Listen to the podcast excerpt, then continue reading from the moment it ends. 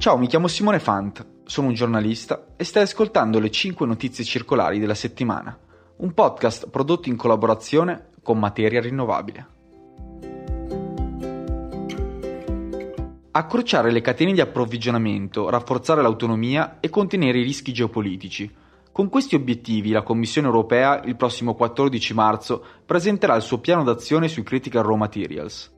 Questo lo sappiamo per una bozza trapelata e poi visionata dai giornalisti di Euractiv, nella quale sembra che Bruxelles voglia introdurre dei target di estrazione, riciclo e raffinazione delle materie prime critiche, all'interno ovviamente dei propri confini.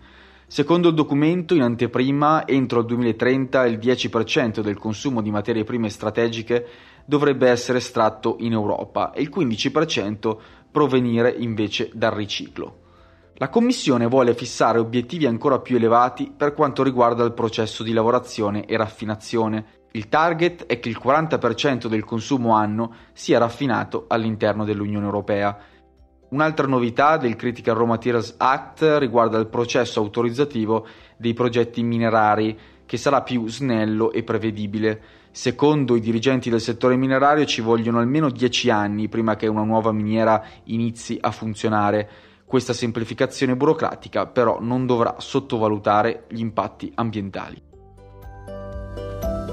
Ciao, sono Lucrezia Nardone e per la seconda notizia parliamo di acqua. Dopo più di dieci anni di negoziati, presso la sede delle Nazioni Unite a New York è stato raggiunto un accordo storico sulle acque d'altura. Il trattato, legalmente vincolante per gli Stati che lo adotteranno formalmente, istituisce un quadro giuridico globale per la creazione e la gestione di aree marine protette.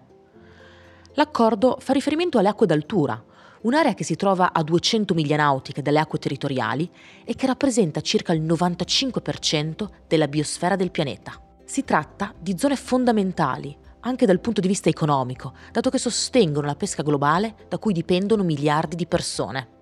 Le aree marine protette che nasceranno grazie al trattato porranno formalmente un limite alle rotte di navigazione, alle attività di pesca, di esplorazione e pratiche d'estrazione come il deep sea mining. Secondo l'Unione Internazionale per la Conservazione della Natura, quasi il dieci per cento delle specie marine è a rischio di estinzione a causa di inquinamento, sovrasfruttamento e degli effetti dei cambiamenti climatici. Questo trattato rappresenta quindi un enorme passo avanti per la protezione di questo fragile ecosistema.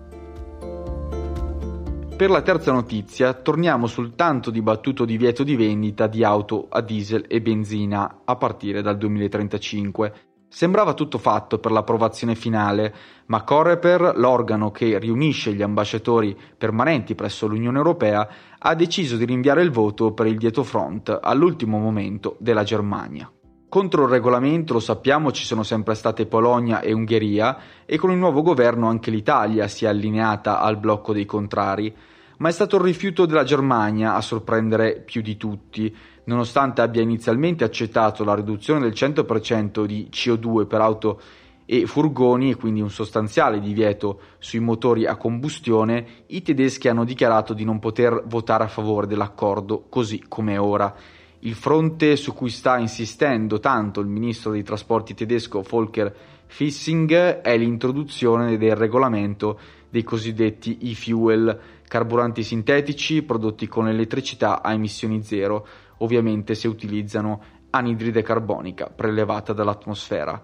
Il rinvio è stato celebrato come una vittoria dei partiti conservatori europei. Molto critica invece una deputata tedesca dei Verdi, dopo aver dichiarato che fare il pieno di e-fuel è come fare una doccia con lo champagne, troppo costoso e inefficiente.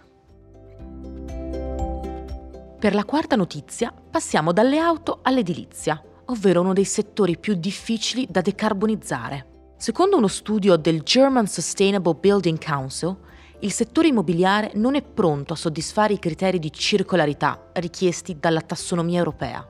Dall'analisi dello studio emerge infatti che non c'è un singolo progetto completamente allineato ai criteri tecnici. Più della metà dei nuovi edifici, infatti, soddisfa meno del cinquanta per cento dei requisiti. Due aspetti che si rivelano problematici sono il riutilizzo di materia e l'uso di materiali riciclati. Per esempio, nessun progetto edilizio è riuscito a soddisfare il criterio che stabilisce che almeno il quindici per cento dei materiali da costruzione debba essere riutilizzato, il quindici per cento riciclato e che il venti per cento sia rinnovabile, riutilizzato o riciclato. Nonostante dal paper emerga anche una strutturale carenza di dati e di metodi circolari di costruzione, si sono visti anche miglioramenti. I progetti analizzati, infatti, hanno mostrato buona performance nella preservazione del valore dei materiali da costruzione, ad esempio dimostrando che gli edifici sono stati progettati per essere adattabili o per consentire il recupero dei materiali. Concludiamo la puntata con una notizia che arriva dal Mozambico, dove una diga finanziata dalla World Bank potrebbe minacciare gli ecosistemi locali. Si stima che a causa del gigantesco progetto idroelettrico nei pressi del fiume Zambesi, circa millequattrocento famiglie potrebbero essere sfollate e che verrebbero colpite le oltre duecentomila persone che vivono a valle. Sarebbe la più grande diga dell'Africa meridionale e il governo del Mozambico ha annunciato il progetto come unica soluzione per affrontare la povertà energetica, vista la capacità di produzione da uno virgola cinque gigawatt della diga.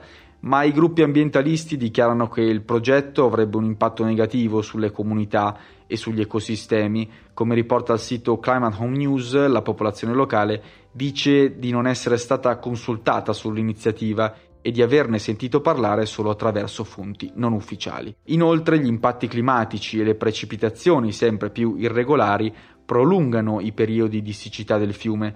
Questo, secondo gli scienziati, renderebbe il progetto impraticabile. Questa era l'ultima news della puntata. Se avete commenti e curiosità, non esitate a scriverci sui profili social di Materia Rinnovabile. Le cinque notizie circolari tornano settimana prossima con nuovi aggiornamenti. Grazie per l'ascolto.